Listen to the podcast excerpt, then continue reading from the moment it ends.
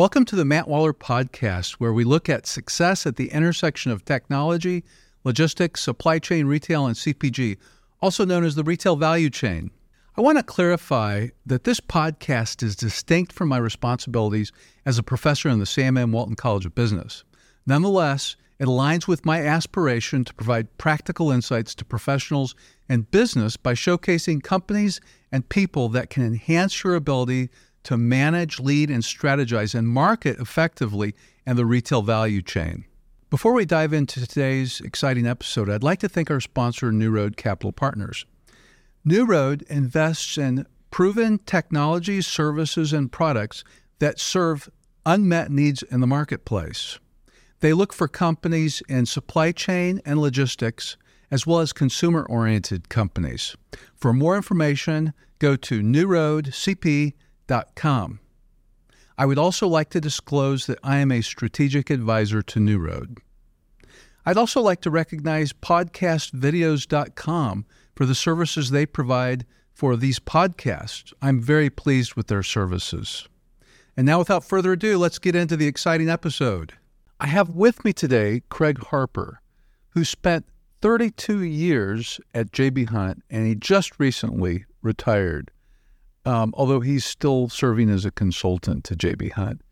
Um, Craig is someone I've known for a long time. We've had him speak to our classes for many years um, at the university. Um, and he is what I call a boundary spanner. He's always aware of cutting edge technology. He always takes a broad view, and you're going to hear that today. Um, if you have any interest in transportation, freight transportation, especially an interest in alternative fuels like electric, you're really going to find this interesting uh, because we talk about electric. What are the constraints to electrifying freight transportation? Uh, what kind of innovations are needed? What is the total cost? These are things that we really need to be thinking about. So I think if you're an entrepreneur, you should probably listen to this because anywhere there's challenges, there's opportunities, and we point to a lot of challenges. And uh, so if you're an entrepreneur, uh, you'll probably hear uh, some opportunities for businesses by understanding what these challenges are. Uh, if you're in the investment community, uh, this is definitely worth uh, paying attention to because it may affect how you view where you put your resources. If you're in a transportation executive, a shipper, shippers really, I think, a lot of times don't understand um, the total big picture. Uh, sometimes, for example, when they want to improve the carbon footprint, they're looking at the wrong thing sometimes, or they're not looking at the total picture. Uh, and if you're a policymaker, I think that you'll find this very interesting. But uh, Craig has been, um, he was with JB Hunt, uh, as I said, for 32 years. Um, for, I think, over 25 years, he was executive vice president in different roles. He's been um, chief sustainability officer, chief operating officer, um, and he's he's just got broad experience in this field. Uh, so I think you're really going to enjoy this and learn a lot. I did. I learned a lot through this. So I hope you enjoy it. Thank you. So, Craig, thank you so much for joining me today. I really appreciate it. I always love visiting with you. Every time I always walk away with some new insight and learning. So look forward to it. Well, you know, Craig, um, one thing about you that you've heard me say before, and many people have heard me say, is you're one of the most extensive boundary spanners I know. You're always looking at things going on on the boundaries. And so early on in your career at JB Hunt, it didn't take long, and you were starting to look at alternative fuels beyond diesel. What got you interested in that? You know, it's um, always intriguing to me to kind of see what's coming down um, the pike. You know, what, what are we going to see next? And there's no question when you start hearing about um, climate change, the debate about climate change, uh, getting off fossil fuels, uh, how fast solar was growing, what about wind? Um, then you start seeing that so much of the emissions are due to transportation. It's like, well, what can we do in the field of transportation? And since the JB Hunt, you know, we that's what we're in this transportation, the uh, moving goods. So that was an area that I thought would be very important to learn about and see what we could do and the impact that we could have. How real was it? How soon could we do that? And could it really be commercially viable? And how long would it take to get there if it could indeed be commercially viable? So, you know, you and I have talked a lot about electric and hydrogen and but I'm curious, let's focus a little bit on electric if you wouldn't mind. Obviously, there's got to be infrastructure development for electric. What do you view as the key infrastructure requirements for successful transition to electric?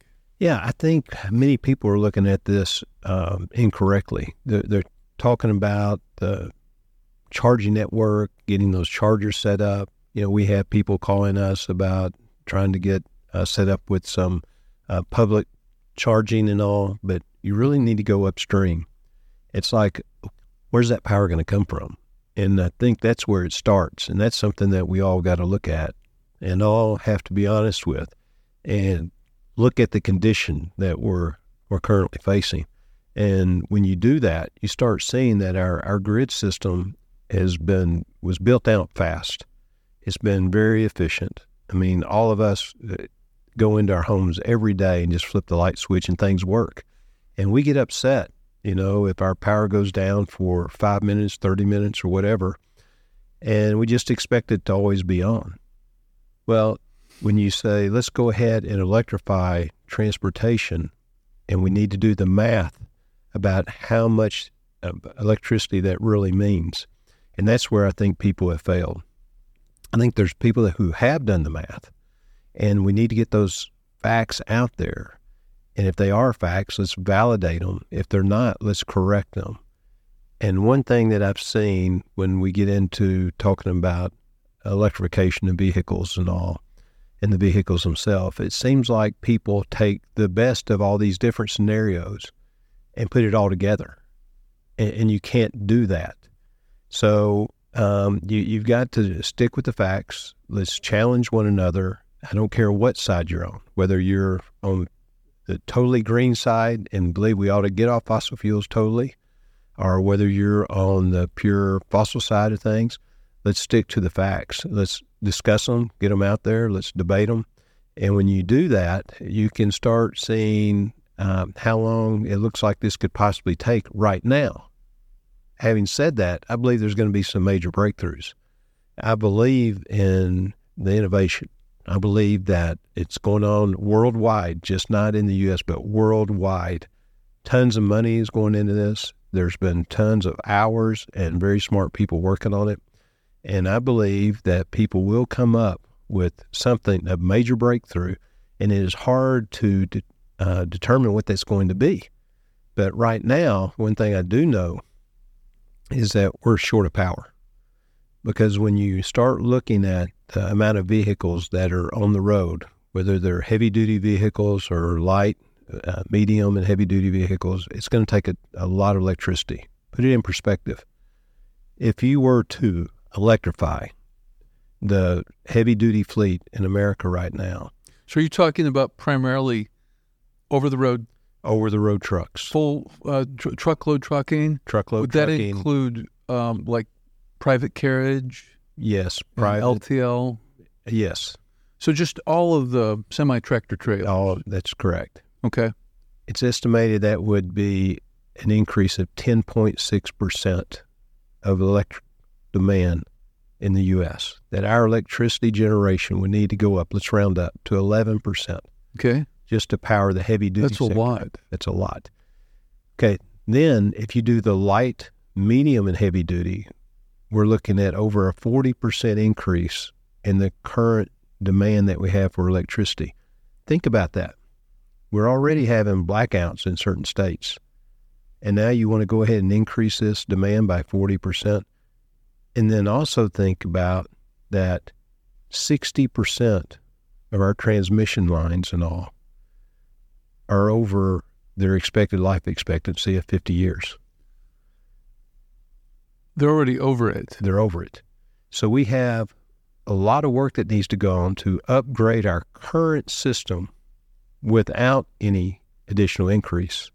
And now we w- would like to put on that a demand of 10, 15, 20, 30, 40%. And I don't believe people really have looked into how long that's going to take to do that. Think about where those lines need to run.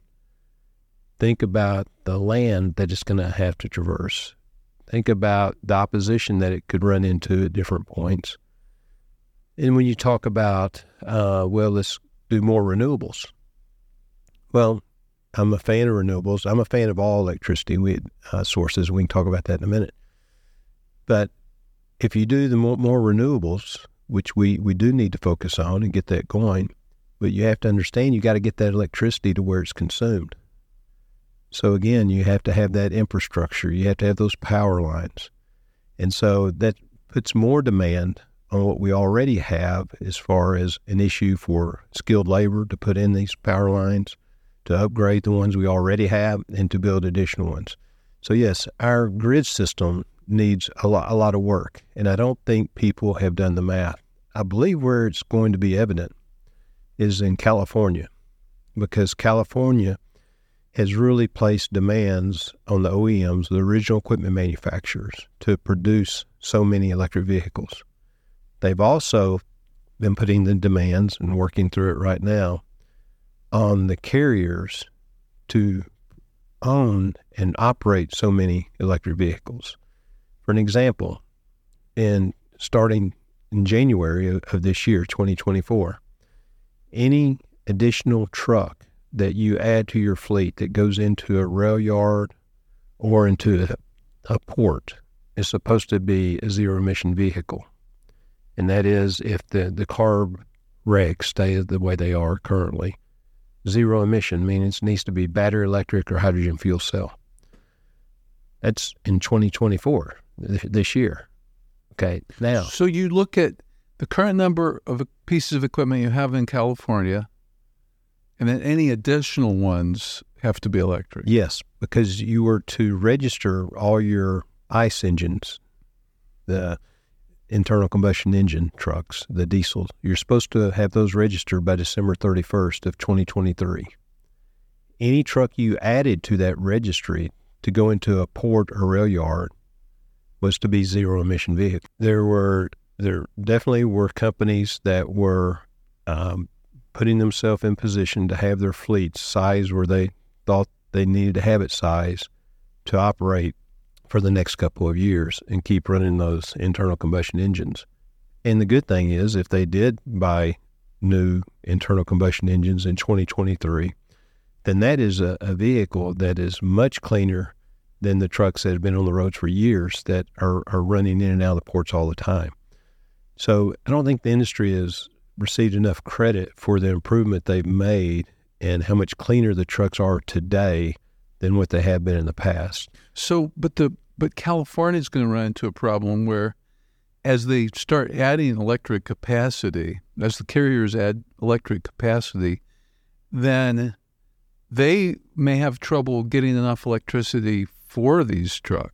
That's where I say people haven't done the math, and there's going to be a day of reckoning because those of us um, who have operated electric trucks and understand about the, the, charging requirements and all, and can do the math as to what it's going to take to electrify your whole fleet, we understand how much power that's going to take.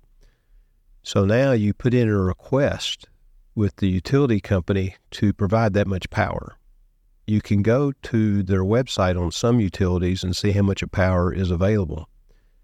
And I know of companies that are applying for power to where when you go on the website looking for the amount of power available, it's one tenth of what the company needs.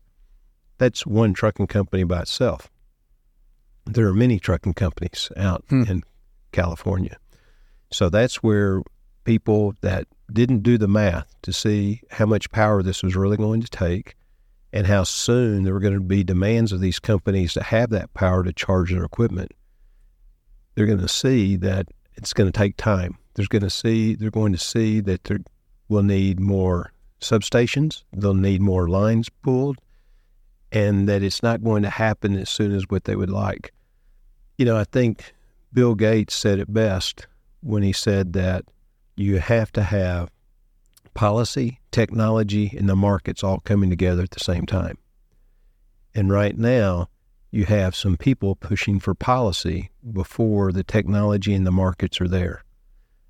The, the technology is there as far as it working in the power being able to, uh, a truck that has the power that can run electricity and pull the load, it operates great.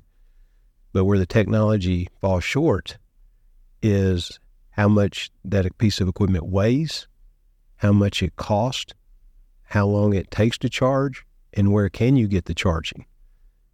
Because what some people fail to remember is that you had diesel overtake gasoline as the fuel of choice in the 50s.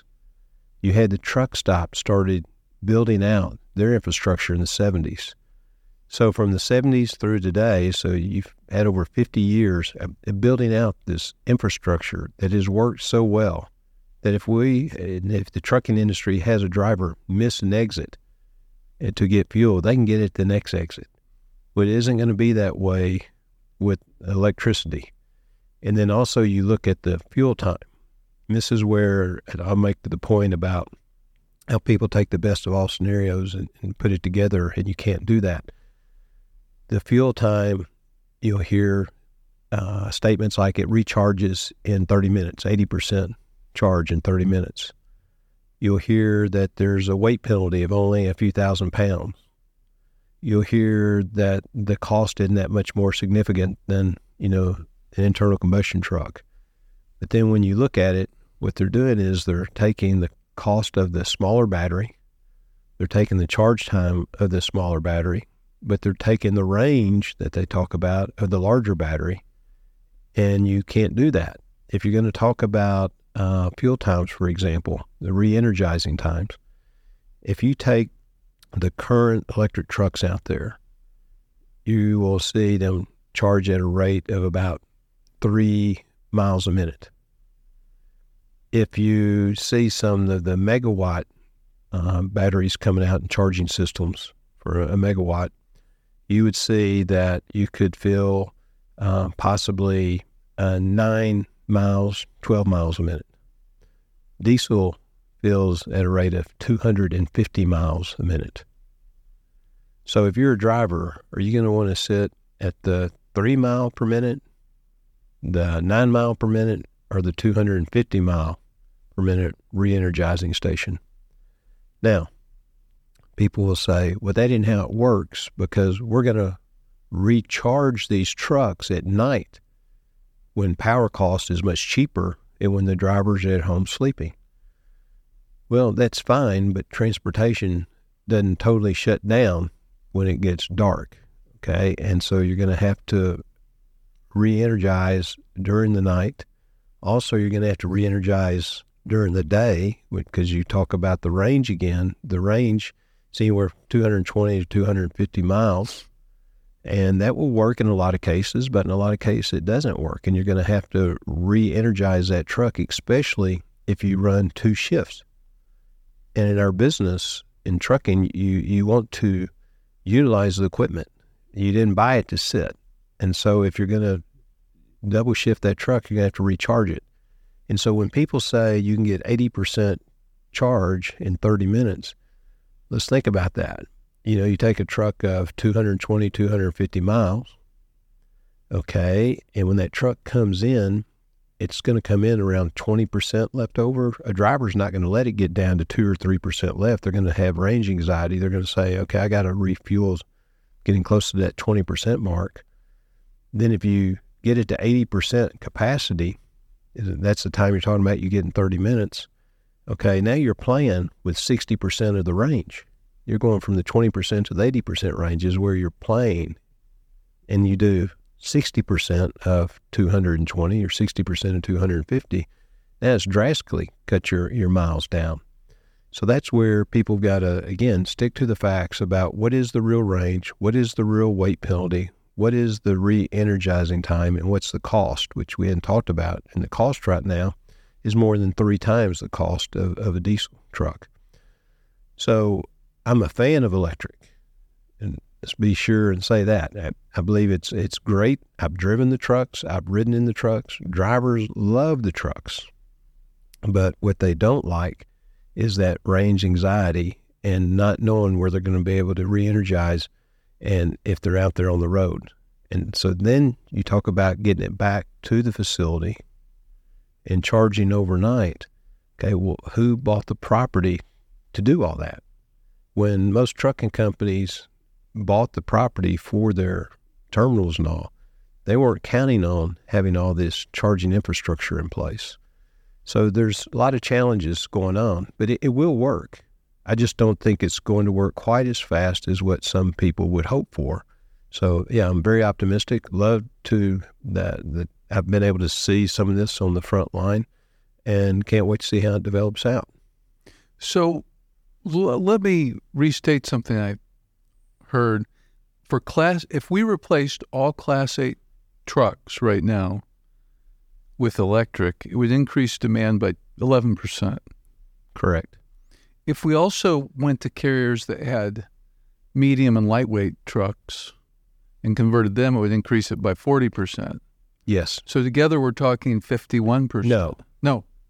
Together you're talking 40%. Oh, okay. I'm sorry. Okay. 40%. All right. So 40%. And we have 50% of the transmission lines that need to be replaced. 60% of them are over their life expectancy right now. Okay. And we've got increasing demand Yes. in the country. Aside from electrification of carriers, Yeah. we've got increasing demand. All kinds of things are increasing demand in electricity. I think, you know, um, AI, for example, requires lots of electricity. Um, down the road, we talk about um, quantum computing. That takes a huge amount of electricity. There's and and you know, I you and I have talked about this before but a long time ago, um, back in 2011, um, my favorite Wall Street Journal op-ed piece was uh, by Marc Andreessen, and it was called. I know we've talked about this. Uh, soft, why software is eating the world, and just was the point was, and this was 2011. You know, we look back at that. You you should reread it sometime, and you can see Marc was very prescient you know um, and um, but the more that becomes reality the more you need electricity And what we didn't talk about was what about automobiles? oh We're just, okay, what about we didn't okay, uh, you know, when I speak to a group, I always ask, um, how many of you have an electric lawnmower? we didn't And- used to have electric lawnmowers And there will be, without fail, say 500 people. If there are 500 people in the room, there will be 8, 10, 12 people. And so I'll ask somebody on the front row, um, how come you don't have an electric lawnmower? And they go, well, um, uh, um, you know, I think it costs more. Um, you know, I don't know if it's going to be able to mow my whole yard. I, I don't know. Then I have to shut down to charge it, or I have to buy an extra battery. And I go, you have those concerns, and you have your own power station. okay. And then, um, you know, I bought a new car in the last, I guess, twelve months, and I really thought about getting an electric vehicle. But my daughter lives in Dallas. You know, it's like three hundred and forty miles, and we'll stay in a hotel when we go see her. And I've seen them charge electric vehicle there before, and it was literally an extension cord coming out of the the front of the hotel. And I know others literally do have some chargers there, so that's great. But I don't want to have to think about where I'm going to charge on the way down there. Now, I know some people that doesn't bother. You know, I rented an electric vehicle um, and drove it. It was great, and but we had to plan our trip differently, and we're just not used to doing that. And people can say, "Well, maybe you better get used to doing it," but we're just not used to doing that. And when you have to pull in and take that 30 minutes to refuel versus 8, 10, 12 minutes to refuel, um, we're, we're more used to being able to get in and get out. And actually, when I was turning that car in the next day, I was letting an, a coworker use that same car, and we're under insurance policy that uh, with the company about another employee could drive that car, so we are all good there. But I saw I only had range left of about 40 miles. Well, I didn't want to give this individual a car that I didn't, he should be able to get to the airport. But, um, you know, what happened if there's an accident or something and it has to be rerouted and they have more miles? So I went again to go re energize that vehicle and had to leave the terminal where I was and go about 12 miles to find a charger. And then I sat there just for about 15 minutes to get enough juice where I didn't feel guilty giving it to the individual to drive it. So it does have to, you have to think differently. And we can all learn to do that, but it will be a difference in how we operate. Yeah, when you try to get people to think differently, that's not easy. Um, there's so many things that are happening because of this. If you think about, you know, they found a huge lithium uh, deposits deposits in uh, South Arkansas. And of course, Exxon has got involved, and um, it's in the Smackover uh, uh, play there. And you know, it's going to transform that yeah. part of. How many lives has Smackover had? You know, because I mean, it's been uh, you know boom and bust area, right? Oh, I but, know it. You know when oil in the old days was booming. I mean, gosh, I've seen old pictures, you know, and it's just looked like it was a great time to be in Smackover, and then that kind of died down and all, and then of course you had all the fracking activity going yeah. on in Arkansas, and now you have this lithium find. So yes, it's uh, it's great. It's great for the state. It's great for our country, and so yeah, I look forward to seeing how all that plays out. Something else that's interesting is um, I'm I'm on my second Elon Musk biography. I, the first one I read was called Elon Musk colon Tesla, SpaceX, and the Quest for a Fantastic Future. I think I read that I don't know eight years ago or so. It was a great book.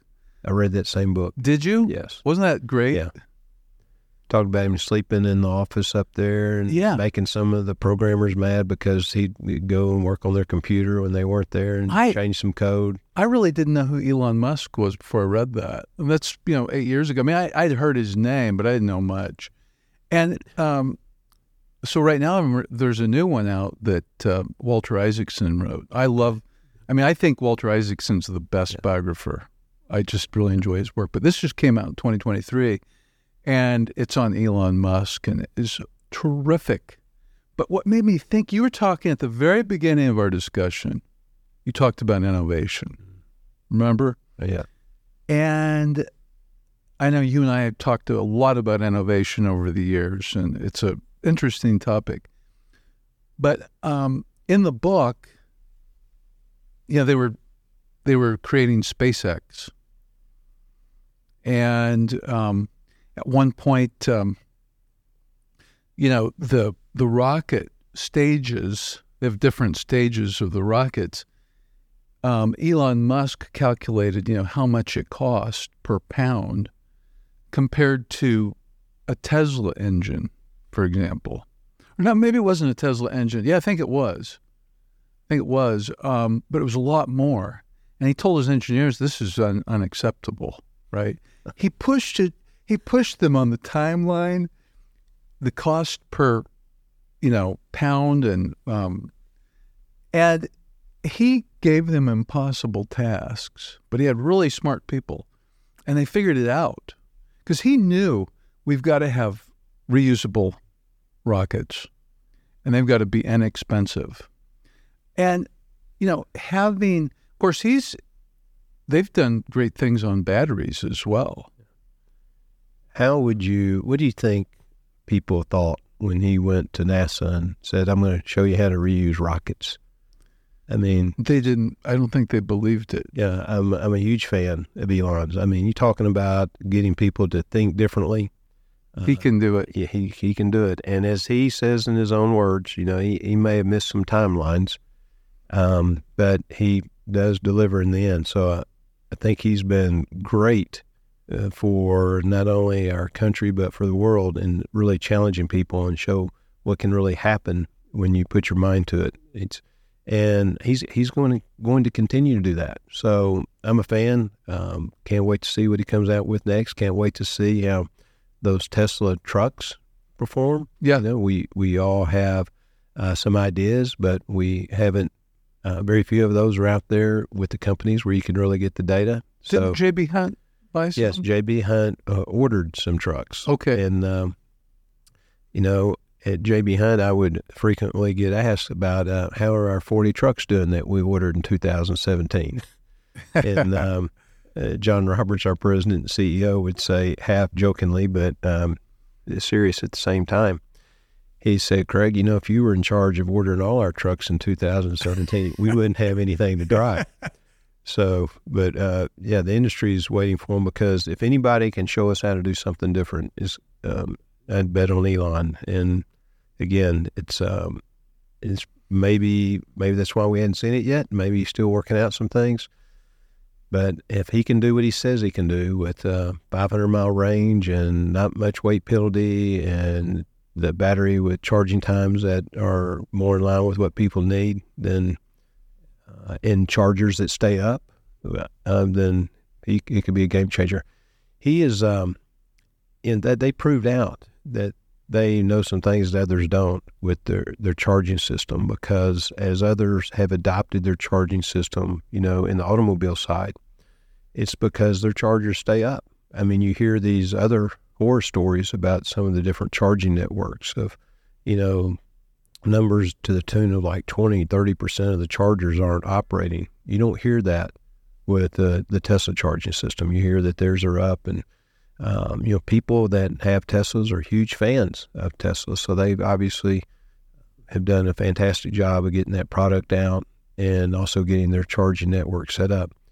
But I'll just caution people that the charging network for trucks is much different than it is for uh, automobiles.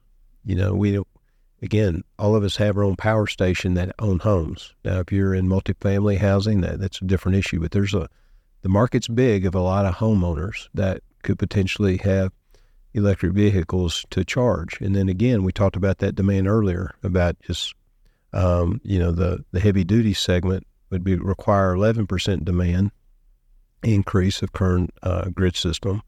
And then with all light duty, medium duty, and heavy duty, you're talking about a total of 40% demand. And then uh, what where does that put uh, automobiles? You know. And again, I get back to my lawnmowers, which would uh, obviously be just a drop in the bucket, but it just shows you that it's it's not a it's not clear cut if we can't even get everybody to use electric lawnmowers and how are we going to get them to do electric cars how are we going to get them to use electric trucks and, and have the grid infrastructure to charge all that so this again the innovation is so interesting and you know, if Elon wasn't involved in it, we probably wouldn't be as far along as we are today. Um, and he's pretty focused on it still. Um, but um, what are some other companies that you're aware of that are doing a lot of R and D in this area? Well, I think you always got to look at Toyota. You know, uh, obviously, a great brand, great name, and Toyota has come out and said that they plan on having a solid state battery by late 2027 or 2028 that could uh, weigh a fraction of the current batteries, charge a lot faster than the current batteries, and cost uh, much less. So, and they're talking about range of like on an automobile of up to 700 miles. I mean, wow. you know, most cars right now, the gasoline cars, you know, have a range of, you know, 300 to maybe 500 on the far end um, and to get 700 mile range and get it in a timely manner with uh, electricity would that could be a big game changer. Now it gets back to the problem that we talked about earlier, though. Where's the power going to come from? And uh, why are we pushing so hard for trucks before we get all the cars charged? Where again, all, why is that? There's so much of trucks go more miles, right? So they get a lot more attention that way. There's uh, the commercial side of being able to haul freight and, and charge for that freight. So people think that, okay, this is an area where um, there could be cost absorbed and passed on to the consumer. But that isn't necessarily the case. You know, when, when you talk to people who actually pay to have those services, to have their freight picked up and, delivered, they're in a competitive market too. Yes, they, they get questions from their investors and from their customers about what are you doing to reduce your carbon footprint. That puts pressure on those companies to look at options of lowering their carbon footprint and going to battery electric trucks would be one of those options. But when you start talking about the issues that you run into, it gets down to cost. Because when you start talking that the truck costs three times more, when you start talking about how many more trucks you're going to need to do the same amount of freight, think about it. If the if the freight uh, cannot same amount of freight can't be hauled because of the the weight penalty. I mean, the weight penalty on some electric trucks It all depends on which one you get, which battery you get, how much rain you're going after, but it could range from 5,000 pound penalty up to 17,000 pound penalty. Okay, well, when you haul freight, a full load's approximately 44, 45,000 pounds on a semi truck. So now, if you're going to start cutting that freight volume down by 10%, by 30% because of the, the weight issue, you're going to have to have more trucks to haul the same amount of freight. Now, if you have to say, gosh, I can't refuel in 15 minutes, so I'm going to have to be down for several hours if I slow charge. If you fast charge, who knows, 30, 45 minutes, an hour and a half, then you're going to need more trucks for that reason too, because it takes longer to re-energize. So now you you have two penalties there: the one, but the the weight penalty, the second one, the re-energizing uh, time penalty that you have, and then with the range, you're going to be limited on where you can run. And, you know, when you haul freight for customers, they don't want you just cutting the heart out of the watermelon. They, they expect you to be able to hook up to that load and deliver that load. So there's uh, going to be bigger demand. And then when on, on the power, and then also when when you look at all this and you talk about the the cost and the energy footprint, which sounds very good because zero emissions are coming out of the tailpipe. But when are people going to start talking about the embodied emissions? And I'm going to tell you they're going to start talking about it pretty soon. We're already seeing that in Europe. And what I'm referring to there is the amount of emissions that go into manufacturing that vehicle, that go into uh, the production of that battery, to the, the mining of the, of the materials going into that battery. And you know, does it also include the production of the electricity? That yes, when you look at the total footprint. So it's called so the embodied. The, uh, the, embodied is really about the production of the vehicle. Okay. The electricity, but when I look at the total carbon footprint, I'm talking about the embodied emissions that go into manufacturing that vehicle before you ever operate it. Then, in addition to that, yes, you have the um, uh, amount of the, the, carbon footprint from producing that electricity, which a lot of people um, don't realize it isn't all green electricity. You know, a big chunk of our electricity coal. today is coal and natural gas. So it's uh, and natural gas is pretty clean. That's that's right. But you know, there are people that are trying to eliminate natural gas. I mean, you hear all the debates about even trying to take it out of, of your cook stoves. So that's that's something too, Matt, that we really ought to talk about. Is before you cut off any source of electricity, power source, to generate the electricity, we need to be sure we have a replacement. And we are shutting down coal plants. We're shutting down nuclear plants. There's talk about shutting down certain natural gas plants. Okay, where are you going to get the power? And we need to remember people talking about climate change, which we need to do. I'm a fan of talking about it. I'm a fan of cleaning up there and but you've got to understand it's a global issue. And across the globe, we're actually using more coal today than we have been. Is that mostly because of China? China and, and India are two of the big reasons for that. So it's like let's again let's go to the facts. Let's look at the facts. Let's let's get let's get the comments out on the table and prove those comments to be facts. You know, as I say, fact, facts don't change. If it's a fact, it should be a fact that is true for that point in time. Yes, so things can change to make the facts, you know, be different. But don't let's just don't put out numbers and statements and data, and even the ones I've said on this podcast. If there's some that need to be challenged, let's let's challenge them. You know, I've got my sources as to where the numbers came from. Show me your sources where your numbers are coming from. Let's talk about them. And that's what irritates me that we, as, as a country, that we we should be able to get some very smart people in a room and do this math and understand the challenge that we have before us and say we need to we need to conquer this. We've got an aging grid system. We've got demand that's going to increase and I'm talking about just in the U.S., but demand's going to increase. We're trying to increase it faster than what I believe we realistically can adjust to by putting this pressure on the, the trucking industry and trying to, to clean up uh, many different areas by shutting off coal and by shutting off natural gas. So, so let's get those facts and see what we can really do, and then then let's get after it. And let's talk about all forms of energy.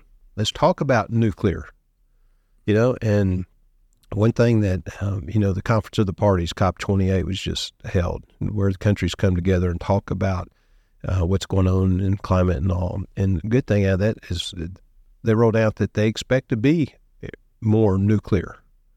Okay. And that, that's a change from what we've seen in many past yeah. years. But people need to get real that if we're going to cut off this electricity, where's the new source going to come from? Not only in the U.S., but worldwide, it's a bigger issue. You know, there's roughly 8 billion people in the world. 3 billion of those people use less electricity than you and I use with one refrigerator. Those people would like a better life. They deserve a better life. If any of your listeners out there uh, view themselves as humanitarians, they would like those people to have a better life.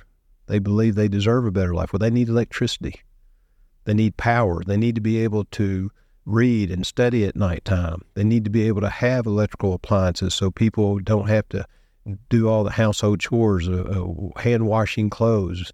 They need to be able to get off wood or dung being burned inside their living quarters uh, for for warmth and, and to cook on. So they deserve power. Well, where's that power going to come from?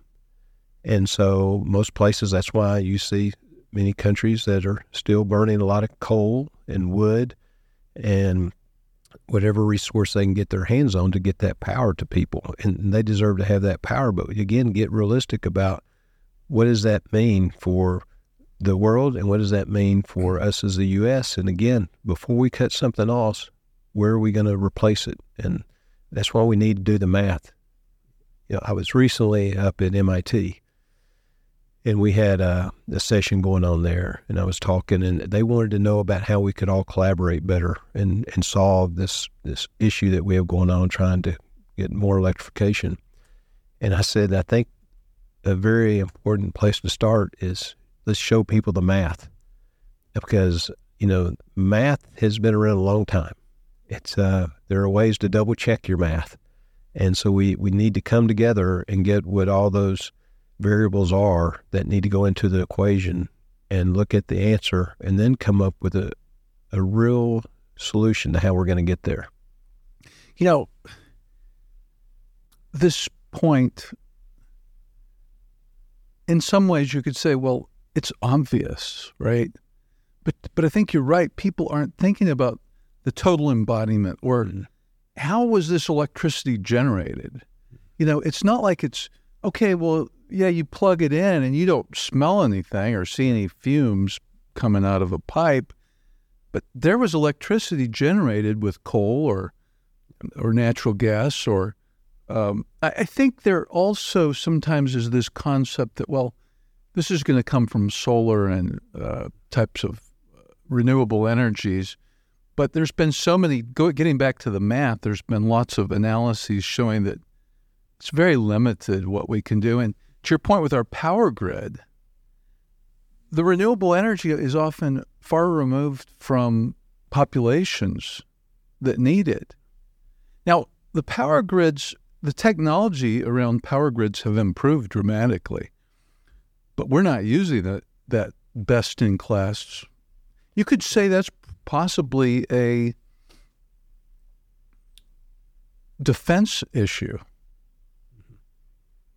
Yeah, we've um, we need to be sure and um, get our grid up to date.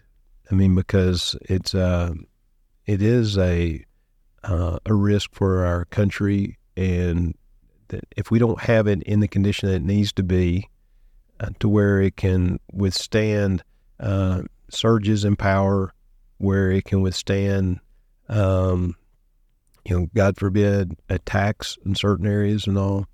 There needs to be redundancy built in, and we talking about shutting down America. If there was attacks on certain key power stations, that could indeed be um, basically cripple certain areas. Well, and you know, I mean, no one wants to think about this, but Russia and China now have all these hypersonic missiles they're building that could get here in an hour, under an hour. And they could be equipped with electromagnetic pulse weapons that could take out our grid pretty quickly. Yeah.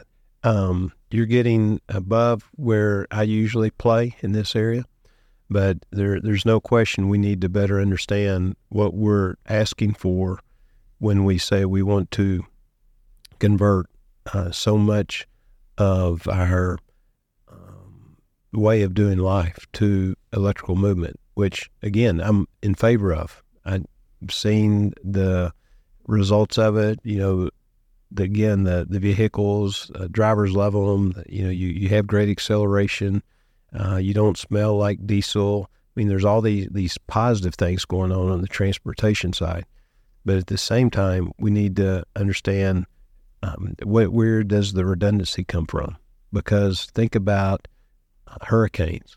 Okay, Mhm. think about people getting out of town. You've seen all the photographs, the video of people leaving um, towns that are being stricken by hurricanes. Okay, how are people going to get out if they uh, weren't charged up?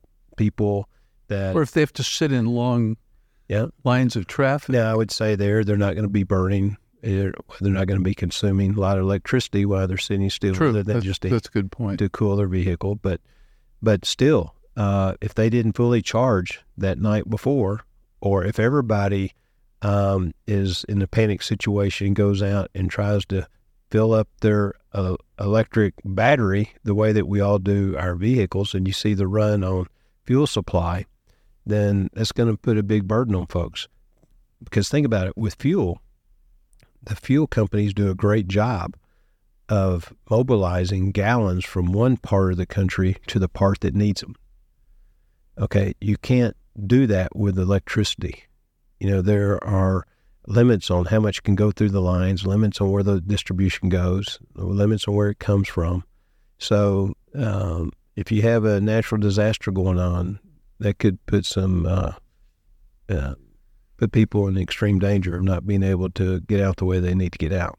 Well, you know, the other thing is when the government tries to determine how our where we're going to do things, you know, limit like right now we've got lots of sources of electricity. As government officials limit that,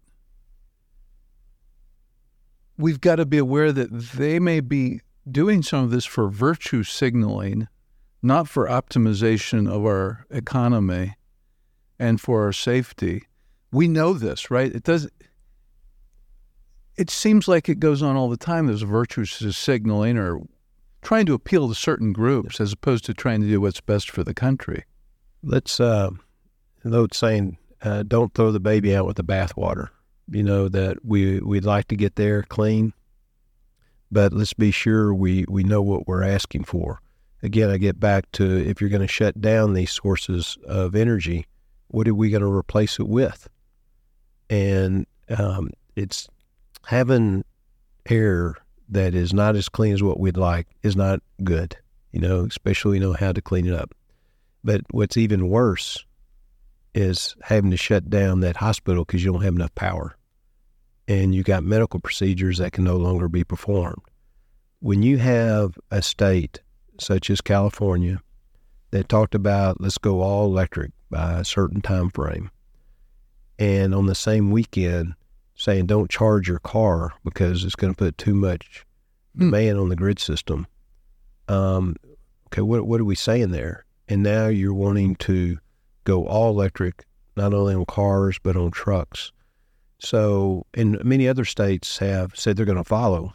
Now, personally, I think that will slow down because I think people are going to see again that the math, uh, if it was done correctly, it's not gotten into the right hands of people that are willing to listen. You get some people, and I've been on calls with certain people, to where they say, "I don't care. I just know we need to do it for climate's sake."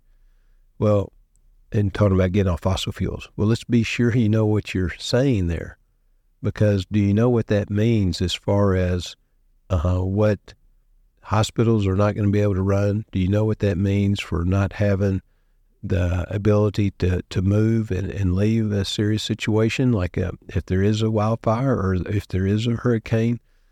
So people need to, again, get real about it and let's not go to these extreme measures of, you know, gluing yourself to a runway or, or or throwing paint on some kind of national monument or well known painting in the name of let's get off fossil fuels, why don't we work to show people the math about how dirty you think the air and believe the air is and why we need to make a change?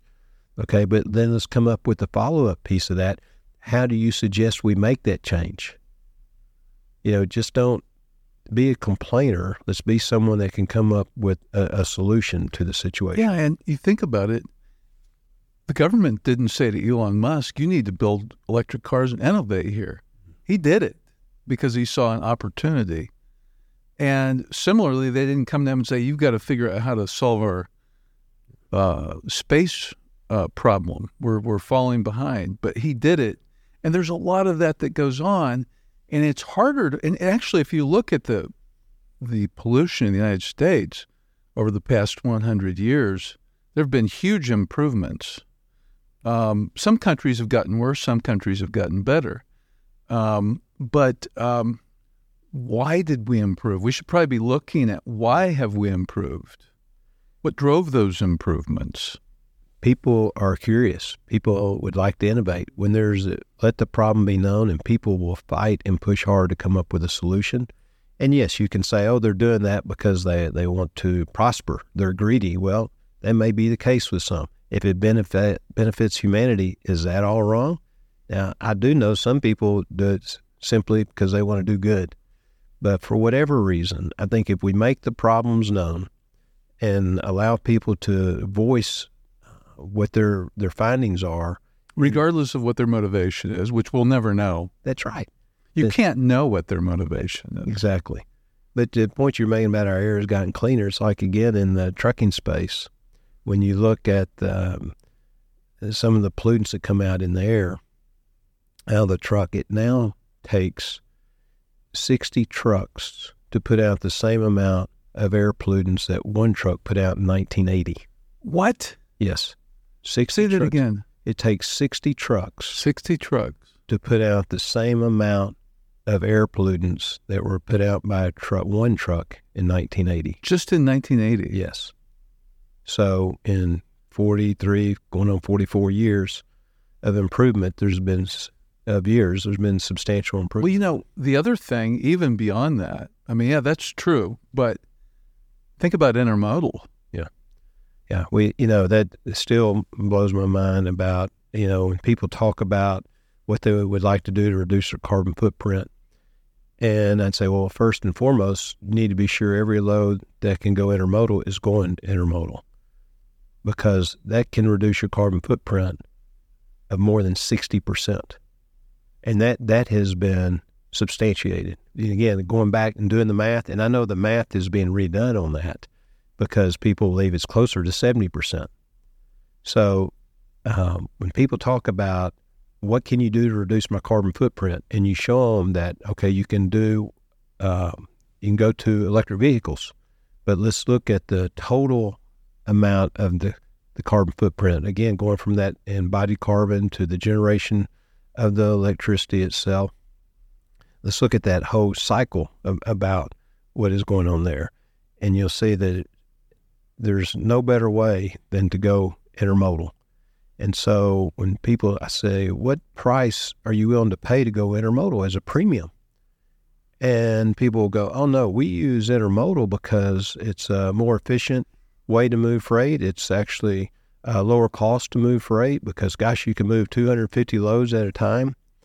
Um, and you go, well, hold on a second. If you can reduce your carbon footprint by 60% or more, then shouldn't that be worth the premium of um, you know, 7% or 19% or even up to 60% and go, oh no, we, we, we want to use that when it's a, a less cost. You know, this is interesting, right? So the cost is lower and therefore there is a lower carbon footprint. They're correlated. I know when Walmart really got big into sustainability, trying to reduce their carbon footprint back in 2006, one of the metrics they looked at was um, gallons of fuel per package delivered. In other words, I don't. I may have the metric a little off, but it was how many gallons of fuel, or how many packages can be delivered per gallon. I think that was it. And or per unit, maybe it was liter. I'm not sure. And their goal Lee Scott said was to to double the number of packages delivered per unit of fuel. And they, they did that, they exceeded it. But at the same time, you think about it from a total cost perspective, what else did they reduce? Mm-hmm. They reduced their cost. Yeah. So there was an economic motive to do this anyway. But the nice thing was is it helped you focus on something. Yeah. It's one of those uh, win-win situations, right? Absolutely. But yeah, so yeah, it, people need to really look at intermodal, and people go, well, maybe it takes a day longer transit. Uh, maybe it takes two days longer transit on an extremely long length haul. Well, okay, figure that into your carrying cost. Use the six percent, eight percent interest rates. Hopefully, they're going down, but use use those numbers, right, and see what it is. Again, that's math. Yep. Okay, but if it's a 60% reduction and you're telling me that you're not willing to pay a premium, then how, why are you even asking the next question about what are you doing to reduce my carbon footprint? Good point. So, yes, I'm it shows they're not working on the math. That's right. I'm a huge fan of, of intermodal. And what's great about it is it's available today. So, when for the listeners, not everyone knows what we're talking yeah. about here when we say intermodal, we're talking about um, a regular truck, 53 foot trailer being pulled to a rail yard. The container, you know, we have a container on a chassis. It looks like just a regular trailer, but it's a container on a chassis being put on a uh, a, a, a, rail car, um, um, well car. They're called well cars, and they they have them so that you can double stack them, 53 foot well car, and then it goes to another point in the country and it's picked up by another truck. So it's taken off of the rail car and put on the chassis on the truck. And that that's um, I can't remember, um, but you can pull a lot of you can move a lot of freight that way. And not only one thing you didn't mention it's true that it reduces carbon footprint dramatically, but it does other good things. It it um, it takes think of how many trucks it takes off of the road. I don't know what it is. Well, every train carries approximately 250 loads. So you could say each train that goes by, there would be like 250 trucks needing to pull that same amount of freight. So that reduces traffic congestion. Reduces, and it's safer. Which, which reduces maintenance on roads, which reduces uh, the need to build new capacity. And so, in some ways, it might even be more than 70%, because if you think about it, if you've got a certain level of traffic, you know, and you move a bunch of, of uh, shipments to intermodal, all of a sudden that traffic can flow more smoothly. You know, again, it gets into one of those things you were talking about a minute ago. Sometimes when you do something good, there's a lot of other good benefits that you really don't capture all of them. And you're right, because when we talk about that 60% or more reduction in carbon footprint, we're not taking into account that, yes, it's going to be less traffic on the road now because these loads are moving intermodally instead of having one truck for each one of those loads. And what's great about it, too, and I saw this firsthand, was, you know, J.B. Hunt really got into the intermodal world. When I started at the company in 1992, they were bringing in the containers in big numbers.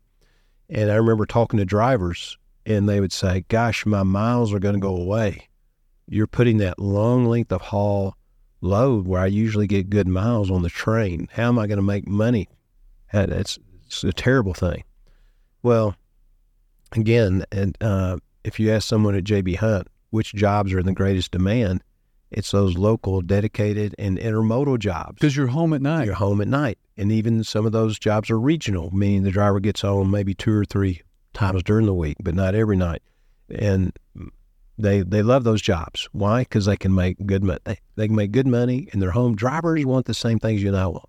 They want to be able to take care of their family, and they want to be able to make a good wage doing that, and they want to be respected and be home and see that family. So anyway, intermodal provides great for that. And well, that reminds me of another thing the so called, I know this is debated, but I'll call it the driver shortage. If you take a microeconomic look at it, it may be something else, but let's just call it the driver shortage for, for now. It solves that problem too. The more intermodal you have, the less uh, of a. There's no question if you if you if you do the math right, if you have loads going on the train versus over the road, then obviously you need less trucks right? You have trucks on each end of that, but they can deliver more than one load a day. They can make several trips back and forth. So yes, you would need uh, less drivers for that. But here's something else: we got to do the math again. That with the expected growth in freight demand, you're going to need many more drivers than what we have today. So it'll be even worse. That that's right. And so, and, and if you convert to if you convert to electric, you actually push it in the other direction. Yep in terms of drivers. That's right. Because now, are you going to be able to use that piece of equipment and that driver to the full potential? And uh, is, you're going to be very challenged because, again, that time to, to charge. Well, uh, Craig, vehicle. I always learn so much when I talk to you. And again, I, I really learned a lot of things I didn't know um, before this, this discussion. So I think our um, listeners will really enjoy it. Thank you for taking time to do this. I really appreciate it. Well, I, I enjoy doing it. I love talking about the transportation issues. Love talking about uh, drivers, and can't wait to see how this challenge that we have in front of us with um, pushing a lot of our transportation to uh, electric vehicles, and it will go that way. But I can't wait to see how it's going to evolve and be developed. And there's no clear winner, you know, because as we talked, just mentioned briefly, you know, you got battery electric, you have hydrogen fuel cell. Which one's going to win out?